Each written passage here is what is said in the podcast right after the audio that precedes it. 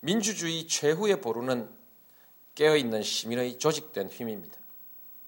이것이 우리의 미래입니다.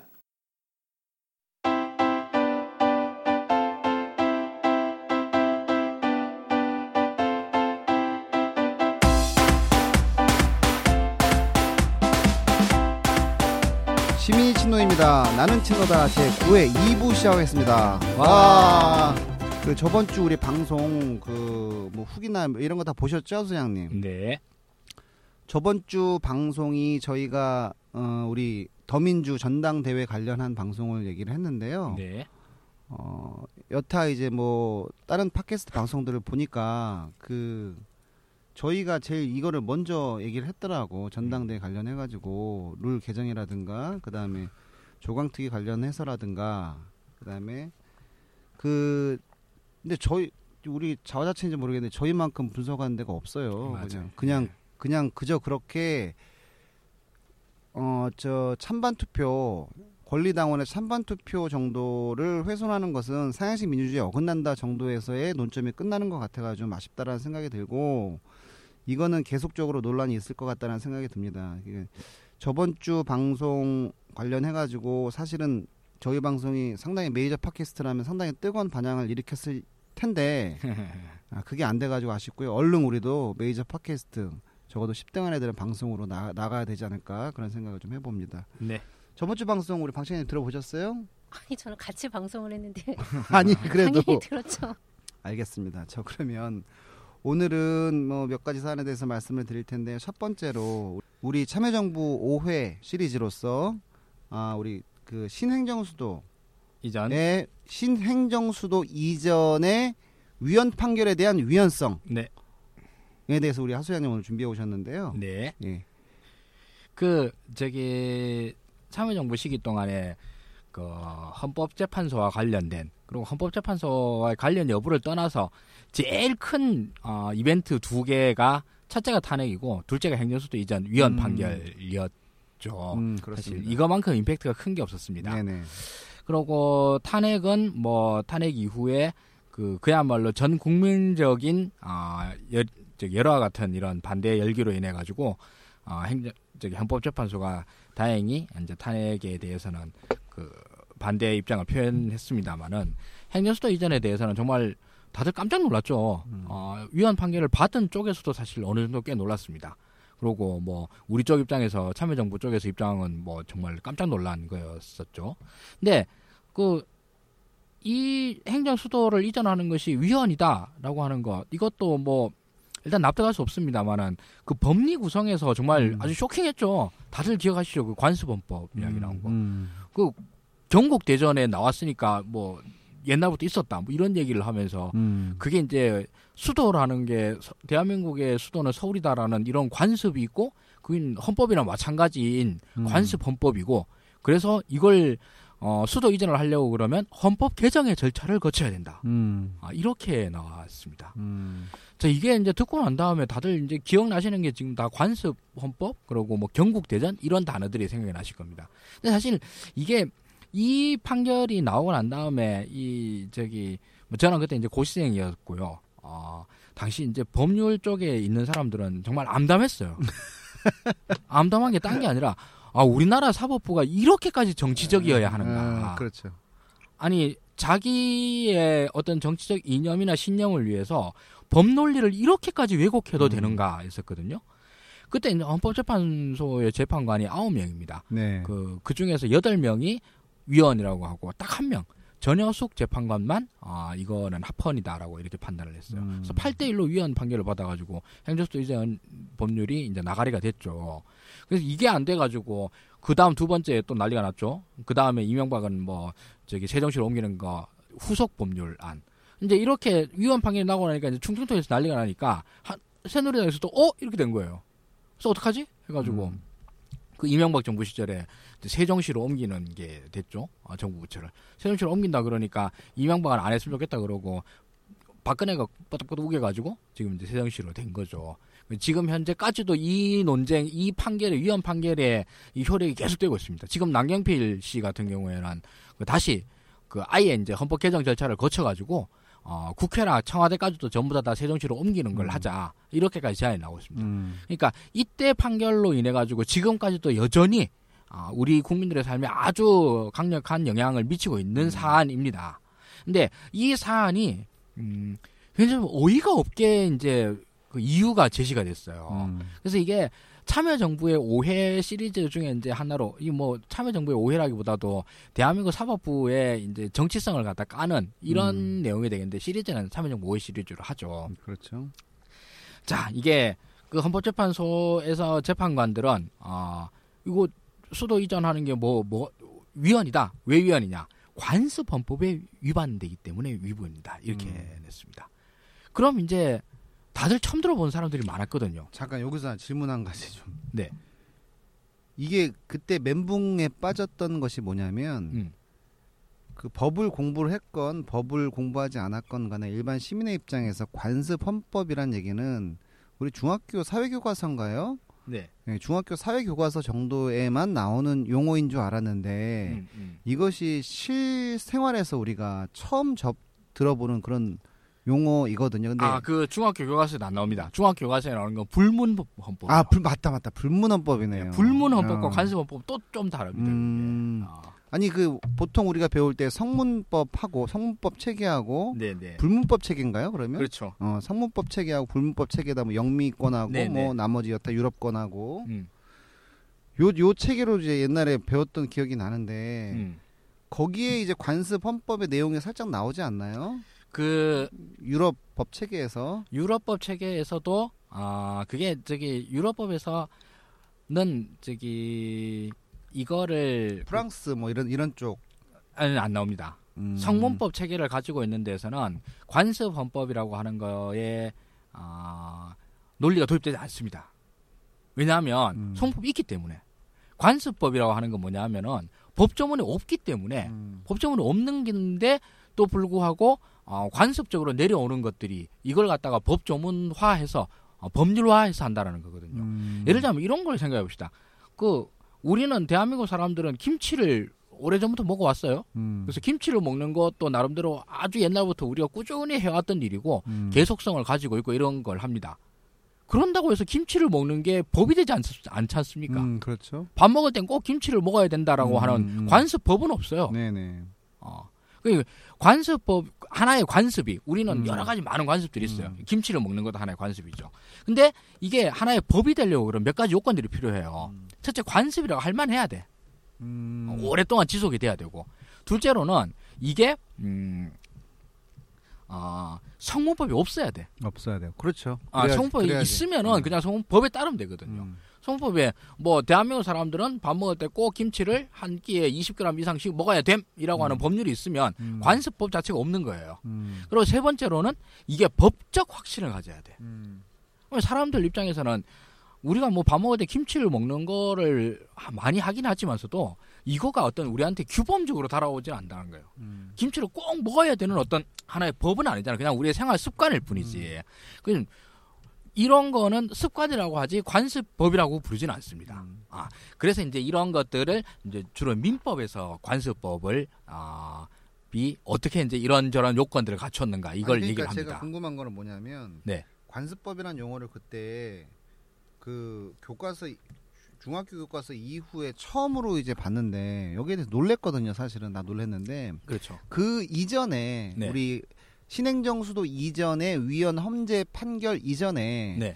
관습법이라는 용어를 법원 판결문에서 보인 적이 있냐라는 얘기를 제가 아, 여쭤보는 거예요. 관습법은 많죠. 관습법은 음. 민법에서 있습니다. 근데 관습 헌법은 없습니다. 음, 법률적 사항은 관습법이 용이되는 부분이 있었다. 아, 과거의 그럼요. 판례상. 예, 예, 예. 음, 근데 관습 법은 당연히 이게 사법 체계, 음. 민법, 상법, 상법은 뭐 거의 없습니다만 음. 민법에서는 관습법이 있어요. 뭐 예를 들면은 저기 부동산 쪽 하셨으면 아시겠지만서도 그 남의 토지에다가 음. 뭐 농작물 갖다 키우면은 그 농작물을 갖다가 그 키운 사람이 그냥 다 들고 할 수 있게 하는 이런 거 이런 관습이 있지 않습니까? 음. 이게 이제 판례로 인정이 돼가지고 거의 관습법화 됐어요. 아. 이런 것들이 이제 관습법이라 부르는 것들이거든요. 음. 그것도 좀, 좀 이상하긴 하죠. 음. 남의 땅에다 몰래 저기 뭐 옥수수 같은 거 심어가지고 그거 하면은 땅 주인이 뭐 빼라 그런데도 아 이거 내가 심었으니까 내 거지 하고 이제 이렇게 이제 그 대항할 수 있는 권리를 갖다가 이제 주고 막 이러는 거지 않습니까? 옛날에 이제 농경 음, 농업 문화가 엄청 그 강력했을 때 있었던 관습인데 이게 아직까지 이제 계속 남아 있는 것들이 음. 그런 것들이 있죠. 근데 헌법은 어, 성문 헌법이 규정된 나라에서 음. 관습 헌법이 과연 인정될 수 있느냐 음. 여부에서도 매우 큰 논란이 있습니다. 음. 매우 큰 논란이 있고 그 전까지만 해도 이 판결이 나오기 전까지만 해도 아니 성문 헌법인데 뭔 관습법이요 음. 관습 헌법이요 라는 식으로 해서 거의 인정되지 않았던 음. 영역이거든요. 음. 근데 이 판결에서 덜컥 했어요. 음. 그러니까 다들 깜짝 놀란 거지. 그럼 도대체 뭐 이 관습헌법이라는 게 뭐냐? 아 그러면 정리를 하자면 음. 관습법이라는 용어 자체는 법률 민 민법상의 용어이고 그 다음에 판례상 관습법을 준용 또는 차용한 경우들은 있어도 네. 있어도 헌법상의 용어로서 관습법을 차용 또는 준용한 경우는 이번이 처음이다. 그 그렇죠. 당시가 처음이다라는 말씀을 하시는 거죠. 네. 네네. 자, 그래서 이 헌법재판소에서 이제 다수 의견이 관습 헌법이 되기 위해서는 다섯 가지 요건이 필요하다고 합니다. 음. 첫째로는 어, 기본적 헌법 상황에서 어떤 관행 내지 관례가 존재한다. 이 관행이 음. 존재한다. 이건 뭐 음. 당연한 얘기죠. 그리고 그 관행은 충분한 기간 동안 반복 계속돼야 된다. 아주 음. 오래 있어야 된다. 네. 그리고 세 번째로는 어, 이게 지속성을 가져야 되는 거고 반대되는 관계 아니어야 된다. 뭐 두 번째는 거의 똑같아요. 음. 그리고 어, 아주 명확해야 된다. 음. 그리고 다섯 번째가 아주 중요한 문제인데 이러한 관행이 헌법 관습으로서 음. 국민들의 승인 내지 확신 또는 폭넓은 음. 컨센서스 동의를 얻어서 국민이 강제력을 가진다고 믿고 있어야 된다 네, 이겁니다. 네. 대한민국의 수도는 서울이다라고 음. 하는 이거는 사실이죠. 음. 이거에 대해서는 어, 의문의 여지가 없어요. 그렇죠. 아주 명료해요. 그리고 대한민국의 수도가 서울인 거는 몇백 년 됐잖아요. 정도전이 음. 한양천도 한 이후로부터 뭐 600년 가까이 됐죠. 음. 어, 이것도 아주 오래됐어요. 그리고 항상 계속 서울이 수도였어요. 음. 여기까지만 한다고 보면 서울이 수도라는 거에서 아무런 문제가 없어요. 음. 그런데 이게 과연 이거가 우리가 김치를 많이 먹는다라고 하는 사실처럼 그렇다고 해서 그 사실로부터 김치를 먹어야 돼 라고 하는 법률이 끌어내지는 않는다는 거예요. 음. 사실로부터 규범을 끌어낼 수는 없어요. 음. 사실로부터 규범을 끌어내려고 그러면 이런 사실들이 국민들에게 어떤 하나의 규범적인 실체를 가져야 돼. 음.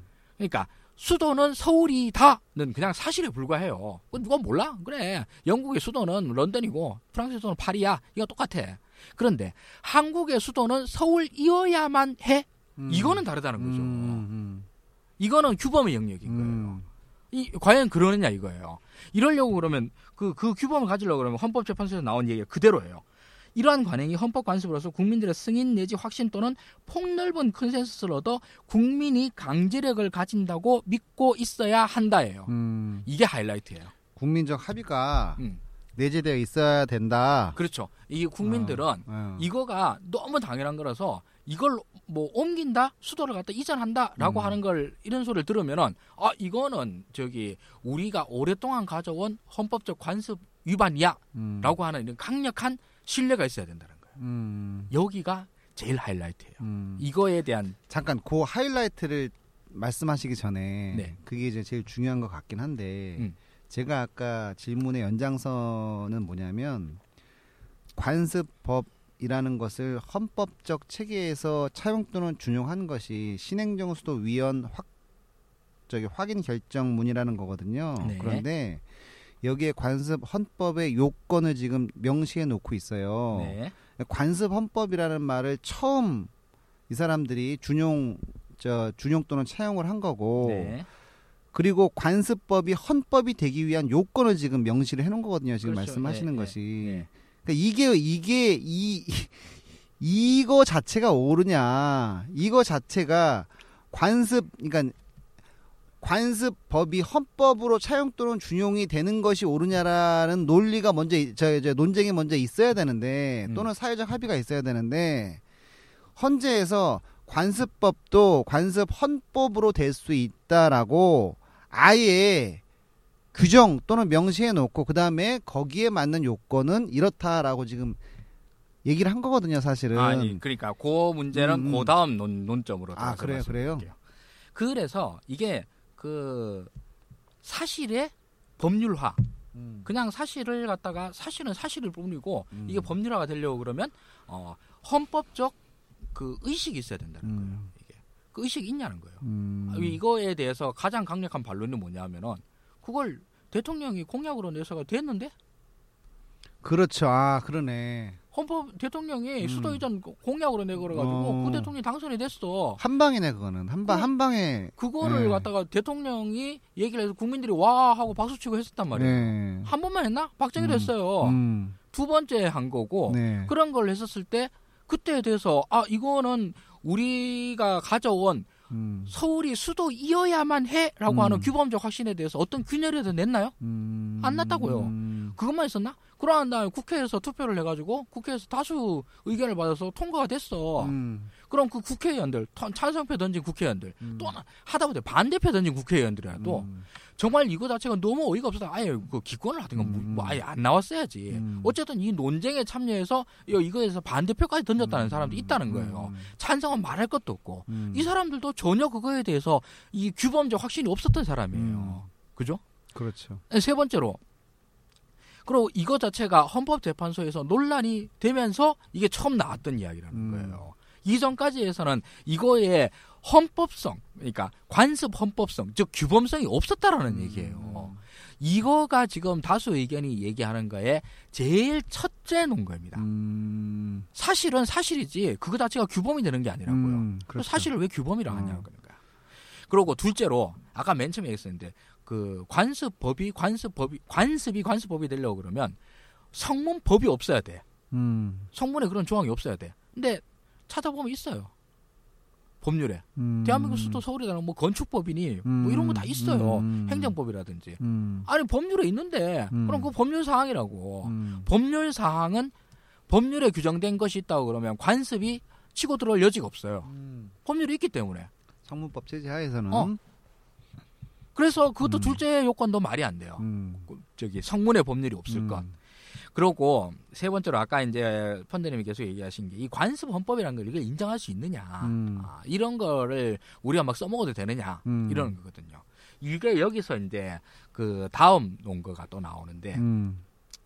그 여기 이제 헌법재판소 요 판결에서 그런 말을 하고 헌법 교과서에서 다 나온 말이고 우리가 생각해도 당연한 것 중에 하나가 음. 헌법 전에 모든 걸 다 기술할 수는 없다. 음. 헌법 몇십 뭐 백 몇십 조밖에 안 돼요. 그렇죠. 130조인가? 뭐 그렇죠. 그거밖에 안 돼. 그렇죠. 거기에 모든 뭐 그걸 그 헌법적 내용들을 다 넣을 음. 수가 없어요. 네네. 그리고 여기서 이제 잠깐 뭐 말씀을 드리면 헌법이란 뭐냐 이것도 나오거든요. 음. 헌법은 이제 국가의 기본법으로서 음. 국민의 기본권을 보장함과 동시 구- 보장하는 수- 것을 목적으로 하여 음. 어, 국가의 기본적인 통치 사항들을 갖다 규정해 놓은 법입니다. 음. 아, 뭐 그러니까 이 말이 이제 긴 게 있는데 이제 헌법 교과서에 나온 거 제가 외운 대로 이제 해본 건데 그 헌법에서는 두 가지를 얘기를 합니다. 첫 번째로는 국민의 기본권 보장을 음. 규정을 하고 두 번째로는 국가의 통치 구조가 어떻게 이루어지느냐를 음. 규정을 합니다. 음. 그럼 이제 여기서 뭐 그런 굉장히 중요한 국가의 기본적인 사항들을 갖다가 그 짧은 헌법 조문에 음. 다 넣을 수가 없단 음. 말이에요. 음. 그래서 그거 없는 거를 갖다가 어떻게 해결을 하느냐? 아, 첫째로는 헌법 해석으로 합니다. 음. 예를 들자면 그런 사람 말을 하는 사람들이 있어요. 우리나라 헌법이 뭐 개정이 돼야 된다. 왜? 그러니까 우리나라 헌법에는 어, 표현의 자유는 그 규정이 돼 있는데 양심의 자유가 규정이 안 되겠다 이런 얘기를 해요. 양심의 자유 실제로 뭐 그런 말이 없어요. 음. 이거를 넣어야 되기 때문에 뭐 꼭 헌법 개정을 해야 된다. 이런 말은 사실 말이 안 되는 이야기입니다. 음. 왜냐하면 헌법의 기존권에서 그런 조항이 없다 하더라도 헌법의 해석상 해석상 해석상 그건 너무 당연히 인정이 되는 거기 때문에 음. 일단은 신체의 자유 이런 거 음. 있어요. 우리가 국가로부터 함부로 이제 우리 신체를 갖다가 훼손당하지 않을 자유, 음. 구금당하지 않을 자유 이런 게 있단 음. 말이에요. 근데 생명권 없어요. 우리가 국가로부터 생명을 해침을 당하지 않을 권리 음. 이런 걸 갖다 기본권으로 규정을 안 해놨어. 음. 근데 신체가 훼손 안 당하면 당연히 생명이 너무 당연한 거지. 음. 이런 것까지 이제 굳이 하나 하나 음. 자세하게 할 필요 없다 이거지. 네. 첫째로는 헌, 기존 헌법, 성문 헌법의 해석을 통해서 어, 거의 다 흡수가 돼요. 거의 다. 음. 근데 이제 기본권 조항에서는 해석을 통해서 많이 흡수가 돼요. 근데 그 통치 구조면 이제 국가의 기본적인 통치 구조, 음. 권력 구조를 갖다 이야기하는데요. 여기는 아주 기본적인 사항임에도 불구하고 어, 헌법에 조항이 없는 경우가 있어요. 예를 들면 뭐 대법관의 숫자는 몇 명으로 한다 이런 거 헌법에 있어. 근데 그 대법관의 정년은 몇, 몇 살까지로 한다. 이거 다 중요하거든요. 어. 대법 법관은 정년 보장을 해주거든. 네네네. 임기 보장을 해주고. 음. 그럼 몇 살까지 임기 보장 정년을 갖다 인정해 주느냐 음. 이런 거 없단 말이에요. 음. 그리고 뭐 이런 것들이 이제 정년이라든가 임기라든가 뭐 예를 들면 뭐 국회의원의 숫자, 음. 국회의원의 숫자를 몇 명으로 하는 거 이것도 국가의 아주 기본적인 사항이잖아요. 음. 근데 이거 헌법에서는 뭐 100인 이상으로 한단가? 뭐 이런 음. 정도밖에 없어요. 음. 딱몇 명을 한다 안 정해놨어. 음. 이런 거는 뭘로 정해놨냐? 법률로 정해. 법률로 정하면 되는 어, 거죠. 그거는. 국회법이 정하고 음, 음. 어, 법원 조직법 이런 데서 정하면 음. 돼요. 그래서 여기에 있던 뭐 예를 들면 국회의원의 정수는 몇 명으로 한다 음. 이러는 거 있잖아요. 이러는 것들은 실질적으로 봐서는 헌법이죠. 음. 근데 형식적으로는 그냥 법률인 거예요. 음. 그래서 이런 법률들을 법률안들 실질적인 헌법의 내용을 기술하고 있는 즉 국가의 기본 질서를 갖다 규정하고 있는 걸 실질적 의미의 헌법이라고 그래요. 네. 그리고 헌법 전에 있는 거 뭐 국민 저기 대한민국 민주공화국이다부터 시작해서 쭉 나오는 거 이거는 형식적 의미의 헌법이라고 그래요. 음. 자 이거 둘 사이의 차이가 뭘까요? 실질적 의미의 헌법과 형식적 의미의 헌법. 헌법 전에 있냐 없냐의 차이겠죠. 그렇죠. 네. 헌법 전에 있냐 없냐의 차이 때문에 개정 절차의 차이가 나요. 음. 그래서 실질적 의미의 헌법은 말이 실질적 의미의 헌법이지 실질적으로는 법률이기 때문에 법률 개정 절차에 의해 개정이 돼요. 그리고 형식적 의미의 헌법은 개헌을 통해서. 어, 개헌을 통해서 개헌 절차를 통해서 해야 돼요. 이거는 굉장히 중요한 구분이거든요. 뭘 통해서 뭐 어떤 절차를 통해서 음. 개정을 할 수 있느냐. 음. 자, 그래서 여기서 나옵니다. 헌, 대한민국의 수도는 서울이다라고 하는 규정은 어, 분명히 이것도 국가의 어떤 기본적인 질서를 갖다 규정하는 조항이죠. 음, 그렇죠, 그렇죠. 어, 네. 그 이런 조항이 필요하다라고 할 수 있죠. 네. 어, 이런 조항을 헌법에 넣는 것도 어, 넣은 나라도 음, 많아요. 음. 어, 우리나라의 수도는 어디 따라 넣은 대, 나라도 있고, 대다수의 나라가 넣었다라고요. 어, 넣었더라고요. 안 넣은 나라도 많아요. 어, 안 넣은 나라도 많고. 예. 음. 그래서 이런 아는 나라들 같은 경우도 있고 뭐 이런데 음. 우리나라 어쨌든 없으니까 뭐 이런 것들은 당연히 실질적 의미의 헌법이겠죠. 그렇죠, 그렇죠, 그렇죠. 어. 그런데 실질적 의미의 헌법은 여기서 이 헌재의 논리에 따르면 두 가지가 있어요. 음. 첫째로 법률에 규정된 실질적 의미의 헌법. 음. 그죠? 그리고 두 번째 관습헌법. 음. 실제로 있습니다만 음. 뭐뭐뭐 도시건설 계획법인가 뭐 이런 데 있어요. 이런 데 있는데 그뭐 저기 특수법이니까 제외하고 어쨌든 법률이 없다 손치고 음. 그래서 법률에 규정되어 있지 않은 실질적 의미의 헌법. 음. 법률에 규정되어 있는 헌법, 법률에 규정되어 있지 않는 헌법이 음. 있죠. 그럼 법률에 규정되어 있는 헌법, 법률에 규정되어 있는 실질적 의미의 헌법은 음. 개정 절차가 어떻게 됩니까?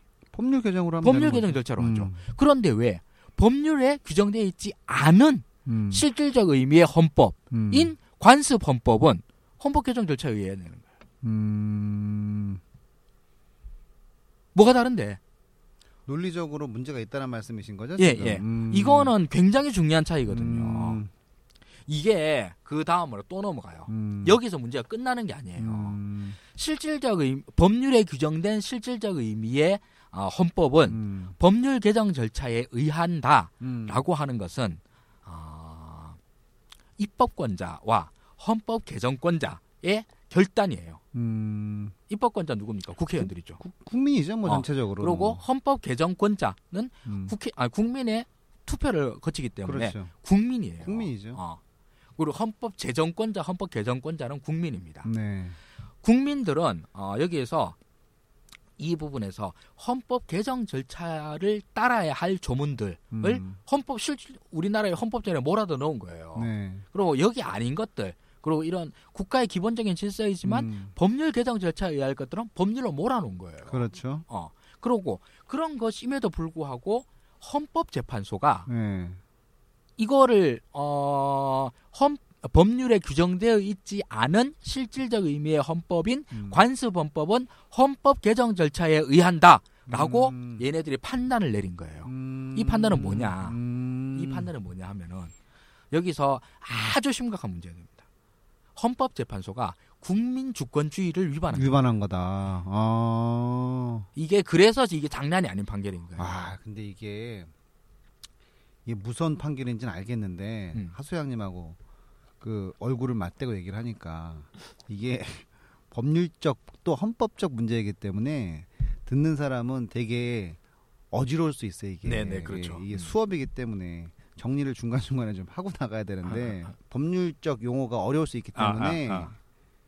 우리가 헌법이 그 아까 말씀하셨듯이 자구 그대로의 헌법전 그대로의 형식적 의미의 헌법과 네, 네. 자구에 모두 담지 못하는 실질적 의미의 헌법이 있을지언데 네. 실질적 의미 헌법에서 법률에 음. 규정이 되어 있는 그렇죠. 헌법적 가치가 있는 것이 있고 음. 그거는 법률 개정 사항으로 가면 되는 거고 네. 법률 개정 사항으로 가는 거는 아까 저 하수장님 말씀대로 국회의원들이 국회에서 음. 법률 개정 사항을 만들어 국회의원들이 되는 받아가지고. 결정하면 되는 거고 네. 법률 저기 법률에 규정되어 있지 않은 음. 실질적 의미의 헌법적 가치를 지닌 음. 사항들에 대해서는 국민의 동의를 구해야 된다라고 말씀을 하셨는데 아, 그게 아니죠. 아 국민의 동의가 아니라 아니, 그게 이제 제가 저 네, 얘기를 그, 하는 그 부분은 다시 한번 좀 음. 헌법 개정 절차를 따라야 되는 건 뭐겠습니까? 음, 하나밖에 없어요. 헌법 전이에요. 음 그렇죠. 헌법 전만 헌법 개정 절차에 따릅니다. 네네네. 헌법 전에 없는 것 음, 헌법 개정 절차에 안 따르죠. 음, 어. 그래서 법률에 있는 건 법률 개정 절차에 따릅니다. 그렇죠. 법률에 없는 것, 음, 법률이 없는데 헌법적 가치를 지닌다라고 음. 하는 거. 그래서 여태까지 나온 모든 사안 중에 딱 하나 찾은 게 신- 행정수도 이전이에요. 네. 서울 수도 네. 어, 이거 이거를 관습헌법이라고 하는 개념 자체를 인정하기 힘듭니다. 음. 이전에 얘기했다시피 네. 인정한다 손 치더라도 음, 왜 이것만 특 저기 특별하게 헌법 개정 절차를 채- 따라야 되냐는 거예요. 음, 반대로. 어. 음, 아니 그래 관습헌법에 있다 손 쳐. 음, 그래 그게 이제 관습헌법이라 손 쳐. 음, 치는데 똑같은 헌법적 내용을 다루는데 네. 그게 법률에 규정되어 있으면 법률 개정 절차를 어, 취하는 게 맞아요. 예, 예, 예. 그래 법률이 없으면 예. 왜 이게 헌법 전에 있는 거 똑같은 위치에 들어 들어가야 된다는 음, 거예요. 음, 헌법 개정 절차를 따르는 건 헌법 전밖에 없다니까 음, 이게 문제라는 거예요. 음. 그래서 이거를 이, 이 관습 헌법적 내용, 내용 은 법관에 의해서 반- 발견되는 겁니다. 이거는 음, 그 전까지 아까 얘기했다시피 뭐 저기 땅에다가 뭐 남의 땅에다가 음, 옥수수를 음. 키워서 옥수수를 자기가 따먹을 수 있는 권리 음, 이런 거 있잖아요. 음, 이런 거가 있다 손 치더라도 음. 옛날부터 그런 관습이 있다 하더라도 음, 그땅 주인이 내놓으라 하면서 둘이 서로 싸워요. 음, 그래서 누가 주먹이 더 센가로 음. 옛날에는 판단이 났겠지. 음. 그런데 어떤 판례나 이런 걸 통해서 파- 판례에 의해서 관습법이 형성이 돼요. 음. 법관이 그 이거는 관습법이다라고 판단을 내려주는 음, 거예요. 음, 실질적으로 관습법은 법관이 입법하는 거랑 마찬가지입니다. 음. 사법부가 음, 입법부가 입법하는 게 아니에요. 사법부가 실질적으로 법- 그 관습법을 발견해내는 음. 것들이거든요. 자, 그럼 헌법에서 헌법에서 이런 서울이 수도이다는 다 알고 있는 사실입니다. 그건 뭐 아무도 뭐 모르는 사람 아무도 없어요. 음, 서울이 수도이어야만 한다라고 음, 하는 규법 법 음, 헌법 재판관들이 발견해냈어요. 네. 이런 관습 헌법이 있다라고. 네네. 그걸 발견해낸 거에 대해서도 인정하기 힘들어요. 인정한다 손 쳐요. 음, 인정한다 손 치더라도 이것을 헌법 개정 절차에 의해야 된다라고 음, 또 규정을 또 내려요. 음, 자기가 발견해낸 관습 헌법을 자기가 여기에 법의 효력까지 부여를 해요. 음. 이 중에 입법을 하는 거예요. 헌법 재판관들이. 음. 이거는 어, 명백하게 이 사법부 같은 경우에는 이 관습법 같이 이렇게 아주 예외적인 경우를 제외하고 나면은 음, 법관은 법률에 따라야 돼요. 음, 법률에 명시적인 규정이 있는 걸 지 마음대로 막 그 해석을 통해 가지고 그 반대로 해석하거나 다르게 음, 해석하거나 음. 이러면 안 돼요. 왜 안 되겠습니까? 음. 그거는 국회의 입법권을 사법부가 침해하는 것이기 때문에 음. 그래요. 아 그래 그런 걸 하면 안 되는 겁니다. 음, 없는 법을 지가 만든다? 이것도 안 돼요. 이거 그래서 하는 말은 이제 교과서에 나오는 말로 그 법률전에 법전에 나오는 어의의 객관적 해석 가능 범위를 넘어서는 안 된다 이런 말인데 아 이건 모르셔도 돼요. 음, 근데 말 자체를 바꾸지 마라 이 말이에요. 음. 어, 막 네가 막 말을 갖다 만들어서 내지 마라. 그런데 관습헌법은 없는 법을 일단 지가 만들었어요. 음, 만들었는데 그 만든 법률의 효력까지도 법관이 부여를 했어요. 이거는 국회의 입법권을 침해한 것 이상이에요. 자 그러면 좋다 이거죠. 다시 한번 정리를 하자면 이게 정리를 해야 돼 이게 저제저저 자신이 모르기 때문에 음. 자 그래요 헌법적 가치가 중요한데 헌법적 가치는 자고 그대로의 저 형식적 헌법 네. 조문이 있고 실질적 헌법이 있는데 음. 실질적 헌법은 법률에 규정되어 있는 것이 있고 법률에 규정되어 있지 않은 것이 있고 네. 거기에서 법률이 규정되어 있지 않은 것이 지금 관습 헌법으로 지금 돼 있는 거 아니에요? 이, 이 예, 예. 헌재에서 지금 어, 규정 짓기에는 네. 그런데 지금 하소양님 말씀은 법률에 규정되어 있지 않은 음. 헌법적 가치를 지닌 헌법적 가치를 지닌 실질적 내용의 의미의 헌법이라도 네. 이라도 그것은 그것은 헌, 저 법률 개정 절차에 따라야만 하고 음, 그렇죠. 그죠? 예. 따라야만 하기 때문에 그것을 이유는 아주 간단해요. 왜 그런가는 헌법 전에 없기 때문에 그래요. 음, 그것을 자의적으로 음. 헌법 재판관들이 판단하는 것은 오히려 오히려 국민 주권주의에 어긋난다 이런 말씀을 지금 하시는 네, 거잖아요. 맞습니다. 자, 그래서 그러면 네. 그분들이 생각할 때 얘기를 할 때 이렇게 얘기할 수 있잖아요. 그러면 아니 이것은 국민의 국민의 동의를 구해야만 한다라고 음. 자신들이 규정 지어진 것 자체가 국민 주권주의에 합당한 거다 라는 음. 반론을 펼 수가 있잖아요. 이 사람들이 음, 그렇죠. 예, 얘기를 네. 하기에는 예, 뭐 그렇게 얘기할 수도 있습니다. 음. 아, 얘기할 수도 있는데 아 그거 자체로는 그 국민의 동의를 얻는 방식인 거예요. 음. 법률 개정 절차는 국민의 동의를 안 얻나? 음, 국민의 투표를 통해서 선출된 국회의원들이 하는 거예요. 음, 그리고 그 전까지 헌법재판 아니 저 행정수도 이전을 위해서 국민적 동의를 얻는 절차가 없었나? 음, 어, 있었잖아요. 음, 대통령이 공약으로 내걸었고 그 공약으로 내건 사안에 대해서 법률안을 제정을 했고 음, 그거를 국회 다수의 동의를 얻어서 음. 통과를 시켰어요. 그 사이에 얻은 거는 국민 그것도 국민의 동의를 음. 얻는 방식 중에 하나인 거예요. 헌법 개정 절차만 국민의 동의를 얻는 방식이고 그 외에 법률 개정 절차, 제정 절차를 통해서는 국민의 동의를 얻는 방식이 아니다라고 아, 얘기할 수 그러니까 없는 거예요. 하소장님이 지금 말씀하시는 거는 그러한 절차적인 정의까지도 너희들이 내릴 권한은 없다라는 그럼요. 말씀을 하시는 것 같아요. 네네네. 그렇게 이해하면 되겠, 네. 될까요? 네. 그 다음에요. 자, 이게 이제 그 정리를 하신다고 그랬는데 제가 다시 정리해 볼게요. 이게 음. 나도 정리가 안 돼 이게. 아, 좀 죄송해요. 이게 재미없을 수도 있는데, 근데 이거를 뭐 헌법재판소의 뭐 어떤 정책인 그게 문제다 어쩌고 저쩌고 이런 얘기를 하는 게 음, 아, 사실 좀 무의미해요. 음, 이거는 뭐 그런 얘기를 하려고 하는 게 아니라 음. 사실 그때 있었던 거에 대한 이 제일 모순되는 점이 뭔가를 짚어 내려갈라야 되는 건데 음, 이거를 아, 좀 재미없을 수도 있지만서도 저보다 더 쉽게 얘기할 수 있는 사람은 사실 대한민국에 별로 없어요. 음, 그냥 믿고 이, 따라오십니다. 음, 크게 아주 여러 가지 쟁점들이 많습니다. 그 열 몇 개 쟁점들이 나오는데 음. 그다 적히고 크게 세 가지 쟁점입니다. 음, 첫 번째, 우리는 김치를 먹는다. 대한민국의 수도는 서울이다.는 똑같은 일입니다. 똑같은 말입니다. 음. 둘다 하나의 사실이에요. 네. 아주 오래된 사실이에요. 음, 대한민국 국민들은 오랫동안 김치를 먹어왔고 오랫동안 수도가 서울이었던 이런 관습들이 있어요. 그런데 관습들이 있다고 해서 우리는 김치를 먹어야만 돼? 라고 이야기하지 않습니다. 음, 물론 꼰대들은 그렇게 얘기합니다. 한국 사람이 조선 놈이 김치를 먹어야지 어쩌고 저쩌고 하면서 애들을 괴롭히는 경우가 있습니다만은 음. 대부분의 경우 김치를 안 먹는다고 해서 그거 자체가 어떤 법적인 위법 위법의 영역에 속하지 않습니다. 음, 왜냐하면 김치를 먹는 거라고 하는 단순한 사실이 우리의 법적인 관념을 형성하지 않기 때문에 그래요. 음, 법적인 관념을 형성하려고 그럼 뭐가 해야 되냐? 법적인 확신이 있어야 돼요. 음, 조선 놈은 김치를 먹어야지 먹어야만 해. 음. 먹지 않는다면은 대한민국 국민도 아니야. 라고 하는 것이 그야말로 법적인 관념을까지 형성이 돼야 돼요. 그럼 음. 없잖아. 다 알아요.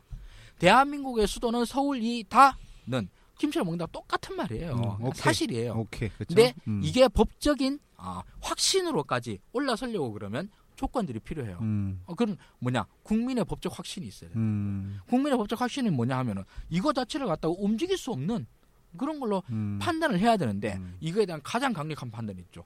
당신 판결 내리기 전까지 아무도 그 생각 안 하고 있었다고. 음, 당신 판결 내려난 다음에 관습원 빼놓으면 다 처음 들어본다고. 음. 이게 무슨 대한민국 국민의 법적 확신이 음, 있었냐는 거야. 법 적 확신성이 없다. 어, 법적 확신이 없기 음. 때문에 이 사실은 이 법이 될 수 없다는 아, 그러니까 일반인들이 저같이 법률적 문외한들이 관습헌법 어 이상하네라고 느낀 게 음, 법적 그거예요. 확신성 음. 이라는 개념이군요. 그렇죠, 그러니까. 그렇죠. 아, 이거는 그 이러기 때문에 아, 관습 헌법은 관습 아, 관습 헌법에 얘기된 게 관습 헌법이 될 수가 없어요. 음. 일단 기본적으로. 아까 처음에 말씀하셨던 부분은 관습 헌법이라고 인정을 하더라도 네네. 하더라도 이거는 이거는 자의적으로 판단을 하면 안 되는 거다라는 음, 말, 음. 말씀을 하신 거 절차상 운용상 그렇죠, 그렇죠. 자의적으로 판, 판단할 수 있는 부분이 아니다라는 말씀을 하신 거고 음. 두 번째는 법적 확신성에 대한 얘기를 하는 거예요 지금. 네네. 예, 예. 이게 지금 이제 세 가지를 말씀을 드린 게 지금은 첫 번째예요. 아, 대한민국의 수, 수도는 서울 이다와 음, 대한민국의 수도는 서울 이어야만 한다에는 넘을 수 없는 차이가 있습니다. 음, 서울 이어야만 한다라고 하는 법적 확신은 우리에게 없어요. 음, 누가부터 없었냐? 박정희부터 없었어요. 음, 그럼 누가 없었냐? 노무현 대통령도 없었고 노무현 대통령의 공약을 듣고 음, 찍을까 말까 고민했던 대한민국 국민들이 없어요. 음, 그러고 그 대한 노무현 대통령의 공약이 국회에 던져지고 그거에 대해서 토론을 벌이고 투표 절차에 참가했던 모든 국회의원들이 없었어요. 음, 대통령도 없었고 국회의원도 없었고 국민도 없었는데 음. 헌법재판관들만 있었다라고 얘기를 합니다. 음. 자, 이게 첫 번째 문제입니다. 대한민국의 서울, 수도는 서울이다라고 하는 사실로부터 음. 대한민국의 수도는 서울이어야만 한다라고 하는 법적인 규범을 끌어낼 수는 없습니다. 음, 아, 이게 첫 번째예요. 음, 두 번째로는 설사 그것이 관습 헌법적 사항이다라고 쳐요. 음, 법적인 규범성이 있다 손 쳐요. 음, 있다 손 치더라도 그것은 아, 헌법 전에 기술되어 있지 않은 내용입니다. 네. 헌법전에 없어요 그 말이. 음, 헌법전에 없으면은 그거는 형식적 의미의 헌법이 아닙니다. 음. 아까 말씀하셨던 예, 이제 이게 두 번째 논점이에요. 네, 네, 네. 형식적 의미의 헌법은 헌법 개정 절차에 의합니다만 음, 실질적 의미, 아, 이거는 형식적 의미의 헌법전에 없으면은 음, 법률전에 있거나 관습 헌법처럼 관습 속에 있는 게 있을 음, 겁니다. 음, 그러면 이걸 크게 놀어서 어, 실질적 의미의 헌법이라고 하죠. 음, 실, 실제로는 헌법인데 헌법 전에 없으니까 실질 음. 의미의 헌법입니다. 근데 이거는 법, 법전에 이게 규정되어 있는 것들이 많아요. 음. 예를 들면 뭐 법관의 정년은 얼마고 음. 국회의원의 숫자는 몇 명이고 이런 거 다 법전 아니, 법률제에 법률에 규정이 돼 있다. 그거는 법률 개정 절차에 의하면 돼요. 네. 대한민국 국회의원의 숫자를 299명에서 300명으로 늘리는데 음, 법률 개정 절차를 구하면 되는 겁니다. 음. 아니, 문제 없어요. 그러면 법률에 규정되어 있지 않은 음, 실질적 의미의 헌법은 어떻게 규정해야 되는 거예요? 음, 이거에서는 논쟁이 있을 수 있죠. 헌법 개정 절차에 의할 수도 있고 음, 헌법 개정 절차에 의하지 않을 수도 있습니다. 음, 법률 개정 절차에 음. 의해서 할 수도 있다라는 거죠. 자, 이거가 넓게 봐서 아직 모른다 손 쳐요. 음. 아니 그, 그 그게 저 정확히 딱 규정되는 게 없으니까 음, 그건 모른다 없는 거에 대해서 어떻게 판단할 거냐? 이걸 헌법 재판관들이 결정을 하면 음, 이게 어떻게 되는 거야? 이거는 헌법 개정 재정 권력, 헌법 개정 권력에 대한 반대가 되는 거예요. 음, 이 아, 말- 달리 얘기하면 어. 잠깐 제 얘기가 맞는지 한번 들어보세요. 네. 달리 얘기하면 한마디로 얘기하면 니네들 누구한테 위임받았느냐 이런 얘기인 아, 것 그렇죠. 같거든요. 예, 예. 누구한테 위임받았어? 이것이 헌법 개정 사항인지 법률 개정 사항인지도 음. 주권자인 국민들이 판단을 하는 건데 네. 너희들이 헌법 개정 사항인지 법률 개정 사항인지 정하는 거는 누구한테 위임받았어? 그 음. 질문을 하시는 거잖아요. 그렇죠. 그런 예. 그런 거죠. 예. 이해 잘했죠. 예. 음. 그거기 때문에 이 문제에 대해서 헌법 재판관들이 이것은 어, 실질적 의미의 헌법이며 법률상의 규정이 없는 음. 관습 헌법이다라고 규정을 내린다 손 치더라도 음. 아 이- 이게 이게 안, 안- 잘못됐다라는 건 1번 음. 항목입니다. 음. 2번 항목에서 어 치더라도 그것은 법률 개정 절차에 의해야 된다 라가 음. 두 번째 항목입니다. 음. 설사 이걸 갖다가 법률 개정 절차에 의하지 않는다는 방법이 있다 하더라도 음. 그것이 헌법 개정 절차에 의해야 된다라고 헌법 재판관들이 규정을 한다고 그러면 이건 국민 주권주의에 반한다는 거예요. 음. 아 그거는 이, 아까 제가 오해를 한 게 이제 그런 부분이 나 이해를 했어요 제가 음. 이해를 한 부분이 위임받지 않은 권력이 음. 그러한 절차 운용상의 문제를 너 너희들이 선택할 권리는 없어 네. 이런 지금 얘기잖아요. 그래서 이걸 음. 저기 좀 뭐 헌법적인 용어로 좀 바꿔서 말을 하면 헌법재판소에서는 뭘 규- 판단을 하냐 하면은 음, 법률의 위헌성을 판단해요. 음, 이 법률이 헌법에 합치하느냐 안 합치하느냐 그렇죠, 그렇죠. 이걸 판단을 해요. 그죠? 네, 네, 네. 어. 그리고 지방자치단체의 조약 이런 것 아니 조, 저, 저, 조례 네, 조례. 조례가 어 조례는 법률보다 위- 아래에 있잖아요. 이거가 저기 그 법률에 음, 위반하느냐 안 위반하느냐 음, 이거는 대법원이 판단을 해요. 네, 그렇게 얘기를 그렇죠. 하죠. 자 이거는 뭐 대한민국 헌법 질서 내에서 다 규정이 돼 있어요. 음. 법률의 위헌성은 누가 판단하냐? 헌법이. 음. 헌법 헌재가. 그리고 조약의 위헌 위법성은 조- 조례, 누가 판단? 조례. 아 조례 참. 음. 조례의 위헌 위법성은 누가 판단하냐? 대법원이. 음. 다돼 있어요. 그런데 헌법의 창조 권한은 있느냐 없냐는 거예요.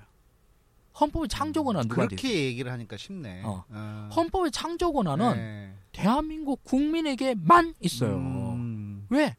음. 대한민국의 주권자는 국민이다라고 헌법에 음. 나와 있으니까 음. 헌법 개정권자와 재정권자는 음. 오로지 국민이에요. 음. 그거는 헌법재판소가 얘기할 수 있냐 없냐? 음. 못해요. 그냥 그건 저기 부여받은 바가 없어요. 음. 그거를. 그건 근데 헌법재판소가 아, 관습헌법의 논리로 이걸 갖다가 음. 들이민 거예요. 음. 지난 시간에는 이 정현주 사장, KBS 음. 사장의 아, 해임 절차와 음. 아, 배임죄 기소 여부에 대해서 대한민국 검사들이 얼마나 골 때리는 인간인가를 음. 말씀을 드렸었습니다. 이번 시간에는 헌법재판소의 재판관들이 음. 얼마나 이게 헌법적 가치에 위반되느냐를 갖다 음. 말씀을 드리는 겁니다. 음. 실제로 이거가 이렇게 결정이 되고 난 다음부터 그 다음부터는 뭐 난리가 났죠. 음. 그 이후로 뭐 호주제 이런 것도 아니 호주제도 뭐 몇백 년 동안 갖고 온 건데 왜 이걸 갖다가 이 저기 이것도 관습헌법이다.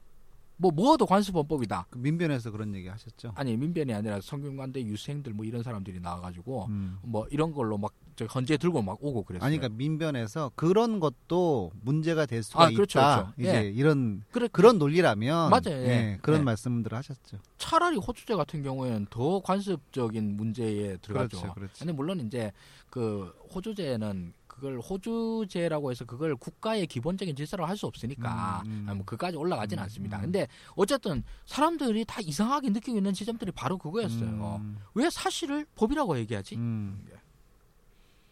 제일 쉬운 게 우리는 김치를 먹는다는 거예요. 아, 두 가지 지금 말씀.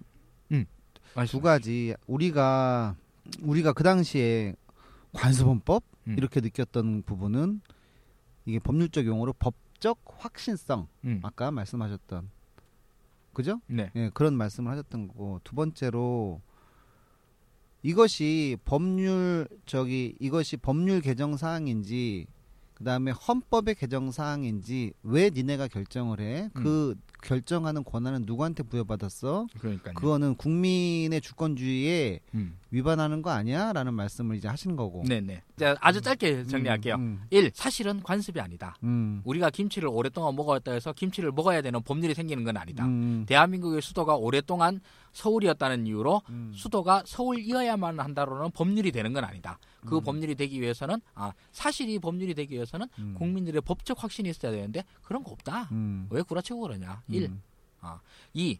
설사 관습 헌법이라 손 치자. 그게 국가의 기본적인 내용을 다루고 있는 규범적인 내용이라 치자. 음, 그렇다 치더라도 그걸 왜 헌법 개정 절차에 의하라고 어, 하느냐는 거예요. 음, 다른 실질적 의미의 헌법들은 음. 법률 개정 절차에 의하면 되는데 음, 왜 이것만 헌법 개정 절차에 의하냐라고 음. 얘기를 하냐는 거야. 음, 그건 실질적 의미의 헌법이 법률에 규정이 되어 있느냐 없느냐에 따라서 어, 심각한 차이를 갖다가 음. 어, 만들게 되는데 음, 이거를 어, 이, 저기 인정하게 되는 법 논리가 없다. 음, 세 번째로는 그, 그 법 논리가 없는데 그런 관습 헌법을 갖다 헌법 개정 절차에 의해야 된다라고 주장한다고 그러면 왜 네가 그, 그런 걸 얘기를 하냐? 어, 어, 그건 네가 할 권한이 아니다는 거야. 음, 아, 그거 하는 건 국민 주권주의에 반한다는 거야. 음, 그건 할 군- 관습 헌법 사항에 대해서만 특별히 헌법 개정 절차에 의해야 된다라고 얘기하려고 그러면 음, 헌법에 저, 정해놓으라고. 음, 음, 어, 음, 헌법 제정권자인 국민의 음. 의사를 따라야지 음. 왜 헌법 재판관 니들이 헌법을 창조하냐는 거야. 해석만 하라 이거지. 어, 어. 헌법을 헌법을 통해서 법률을 해석하는 것이 니네들 헌법 재판관들이 하는 거지 음. 헌법 조문을 네가 만드는 거랑 똑같다는 거예요. 아, 네가 그- 헌법 조문 만드는 거잖아. 그러니까. 네가 뭘 했냐 하면 음. 첫째로 대한민국의 수도는 서울이다라고 하는 헌법 조문을 만든 어, 마찬가지죠. 어, 두 번째로 그렇게 이게 좀 없는 조문이지만 음. 이거는 따로 헌법 개정 절차에 의해야 된다라고 음. 네가 또 헌법 조문을 또 만드는 거 아니냐는 음. 거야. 이 판결을 통해서 헌법 재판관들이 헌법 조문 두 개를 갖다가 지들이 만들어서 끼워 넣은 거예요. 음. 아니 웃긴 새끼들이네 이거. 음. 진짜 웃긴 얘기죠. 그래서 이게 나왔을 때 다들 뒤로 넘어갔죠. 음. 여기서 또 잠깐 정치적 발언 하나 하겠습니다. 이 판결이 나오고 난 다음에 그때 뭐 오후 2시인가 3시인가 나왔어요. 나오자마자 바로 아, 당시 민주노동당 노회찬 의원께서 아, 국회 저기 저 브리핑 룸에 가가지고 마이크를 잡고 음. 환영한다는 논평을 내버렸어. 음. 그래서 아, 수- 수도 없는 까임을 당했어. 수도 없는 까임을 당하고 그 다음에 낸 게 개인적인 의견이었다. 음. 라고 얘기해서 두 번째 또 까였어. 개인적인 의견을 당 대변인이 국회에서 마이크 잡고 얘기하냐? 이렇게 음. 해가지고 이런 걸로 인해 가지고 그 당시에 그 어떤 하나의 아, 이 행정수도 이전이라고 하는 문제가 음. 얼마나 정치적으로 소비되었는가를 보여주는 거예요. 음. 그 민- 전까지 민노당 의원까지도 민노당 의원들까지도 음. 민노당에서는 그때 당시로 행정수 이전 반대였거든요. 음. 반대해 가지고 그럼 반대를 할 수도 있지 뭐 음. 뭐 국민들도 반 찬반 여론에 난리가 있으니까 그럼 반대를 하려고 그러면 적어도 공당이라고 하면 어 거기에 대해서 뭔가 좀 의미 있는 반대의 의견을 내야 될 거 아니에요 음. 논거들을 내야 될 거 아니야 이 나 아직도 기억나 그 하는데 수도의 기능을 갖다가 아 클러스터화 해가지고 기능적으로 나누어 분산해야 된다 음. 통일을 대비하기 위해서 앞으로 현재 서울보다 더 북쪽으로 위치해야 된다. 음. 이런 게 똑같은 TF에서 나왔어요. 음. 그래서 이 두 개를 합쳐보면 어떻게 되냐. 지금 서울보다 위에 있는 동두천, 뭐 철원, 뭐 원주 이런 데다가 클러스터 단위로 해서 뭐그 사법부, 뭐 저기 그 행정부, 뭐 음. 행자부, 뭐 산자부 이런 데 갖다 다 따로 떼내는 이런 말도 안 되는 결론이 나와요. 음. 그때 당시에도 클러스터는 많이 했고 그러고 그 통일 문제와 관련해서 뭐 통일 때문에 서울 더 위로 올라야 한다. 어쨌든 수도는 이전하는 거랑 마찬가지인 거고 이럼에도 불구하고 아 이렇게 이제 소비가 됐죠. 그리고 새누리당도 그래요. 아, 그 당시 한나라당 한나라당도 그 전까지 찬성 쭉 하다가 서- 총선이 다 끝나고 난 다음에 확 바뀌어 버렸죠. 그때서부터 반대 의견을 갖다 계속 내기 시작했어요. 음. 그래서 반대 의견이 더 많아졌어. 나중에 지들이 저기 저 법률안 통과시키고 난 다음에 그걸 갖다 또 위헌 판결을 올린 거잖아요. 음. 이런 문제들이 있고 하니까 행정수도 이전이라고 하는 것들이 굉장히 정치적으로만 소비가 됐어요. 그래서 헌법재판소는 이 정치적인 거에 얼마나 휘둘렸는지는 모르겠, 얼마나 휘둘렸는지는 모르겠습니다만은 이거를 정치적인 이유라고 해석하지 않고서는 도저히 이해할 수 없는 법논리의 판결을 내버린 거예요. 그 지금 제가 얘기를 한 게 그 당시에 한나라당이 어쨌다는 둥, 뭐 민주당이 어쨌다는 둥, 민노당이 어쨌다는 둥 이런 얘기는 이제 뒤에 뺀 이유가 이거를 논의하는 것 자체가 중요한 게 아니라는 거예요. 음. 이것 자체가 얼마나 대한민국의 기본 질서를 갖다가 뒤흔드느냐를 갖다 얘기하려는 거거든. 당시에 이걸 헌재로 들고 갔던 이석현, 이석현 경실련. 어, 경실련 뭐 출신 그 음. 그, 그 양반의 잘못이 많이 아닌 거예요. 음. 그리고 이거를 찬성했던 한나라당만의 문제도 아니었고, 음. 이거를 찬성했던 민노당만의 문제도 아니었던 거예요. 얘네, 이 친구들이 전부 다 다 작당을 해가지고, 노무현 대통령을 흔들려고 하는 거가 넘어서서, 대한민국의 국가 정체성을 뒤흔드는 거예요. 음. 대한민국 국가 정체성은 뭐냐는 거예요. 대한민국의 국가 정체성은 민주공화국이라는 거예요. 음. 민주공화국의 의미는 뭐냐? 대한민국의 주권은 국민에게 있고 음. 그 국민이 헌법을 제정하고 개정한다는 거예요. 이 가장 기본적인 국가 기본 질서를 갖다 뒤흔든 판단이거든요. 제가 이걸 갖다 참여정부 오해 시리즈로 해서 음. 저기 잘 이해도 안 되실 분들을 앞에 놔두고 난 다음에 열변을 통하고 이걸 해가 얼마나 듣겠냐 이런 얘기를 하시겠지만서도 음. 이걸 통해서 진짜 궁극적으로 하고 싶은 말이 있어요. 정치적으로 흔드는 거는 어, 정당끼리 다 합니다. 다 하고 음. 뭐 가끔 말도 안 되는 걸로 흔들기도 해요. 그리고 딴지 하나 잡을 거 있으면 음. 신난다 하고 들이잡습니다. 음. 저도 그런 거 잘하고 또 좋아해요. 그런데 넘을 수 없는 벽이 있어요. 음. 넘을 수 없는 벽. 뭐냐? 첫째로는 국민의 기본권입니다. 음. 국민의 기본권을 뒤흔드는 정쟁은 안 됩니다. 음. 그리고 두 번째로 국가 정체성이에요. 음. 그 옛날 표현으로 국채라고 그러죠. 음. 어. 국가 정체성, 즉 대한민국의 민주공화국 성을 갖다가 뒤흔드는 건 안 돼요. 음. 어, 그런데 헌법재판소의 이 판결은 대한민국의 어, 헌법 질서를 갖다가 근간에서부터 뒤흔드는 판결이었어요. 음. 그것도 누가 헌법을 수호해야만 헌법의 최후 수호자로 로서의 역할을 부여받은 헌법재판소가 음. 제일 전면에 나서서 가장 정치적인 이유로 헌법의 가장 기본을 갖다 뒤흔든 음. 사건이에요. 이게 단순히 어떤 하나의 참여정부의 주요 역점 사업이 어, 헌법재판소에 의해서 뒤집어진 사건 이상인 거예요. 여기서부터 대한민국이 막 나가기 시작한 거죠. 아, 그 다음 제게 참여정부 오해 시리즈로는 여기서 어, 단 한 번 유일하게 제가 말씀드렸던 오늘의 논리 있지 않습니까? 이거를 쭉 그 재판 문을 통해서 판결 문을 통해서 말씀하신 단 한 명의 예외인 전효숙 재판관 minority report 쓰셨던. 예. 음. 전효숙 재판관이 어, 헌법재판소장으로서 어, 그렇게 이제 지명이 되고 음. 어, 그게 국회를 통해서 망가지는 망가지는 과정을 참여정부 오해 시리즈 다음 시리즈로 하겠습니다. 다음 시리즈는 전효숙 재판관입니다. 네, 알겠습니다. 오늘 이것으로 마치고요. 결론은 뭐냐면 민주주의의 기본 질서를 흔드는 어, 흔드는 헌법재판소의 신행정 수도 이전 위헌 판결이었다라는 말씀을 하신 것 같습니다. 네, 맞습니다. 우리 박창희님 마지막으로 한 말씀 하시면 어떤 말씀 하실까요? 관습은 오늘 조 조로 조셨어요? 네 앞에서 좀 침 흘리면서 좀 졸긴 했는데 옛날에 공부했던 거 이렇게 떠올려 보면 관습이 곧 관습법은 아니잖아요. 그러니까요. 네.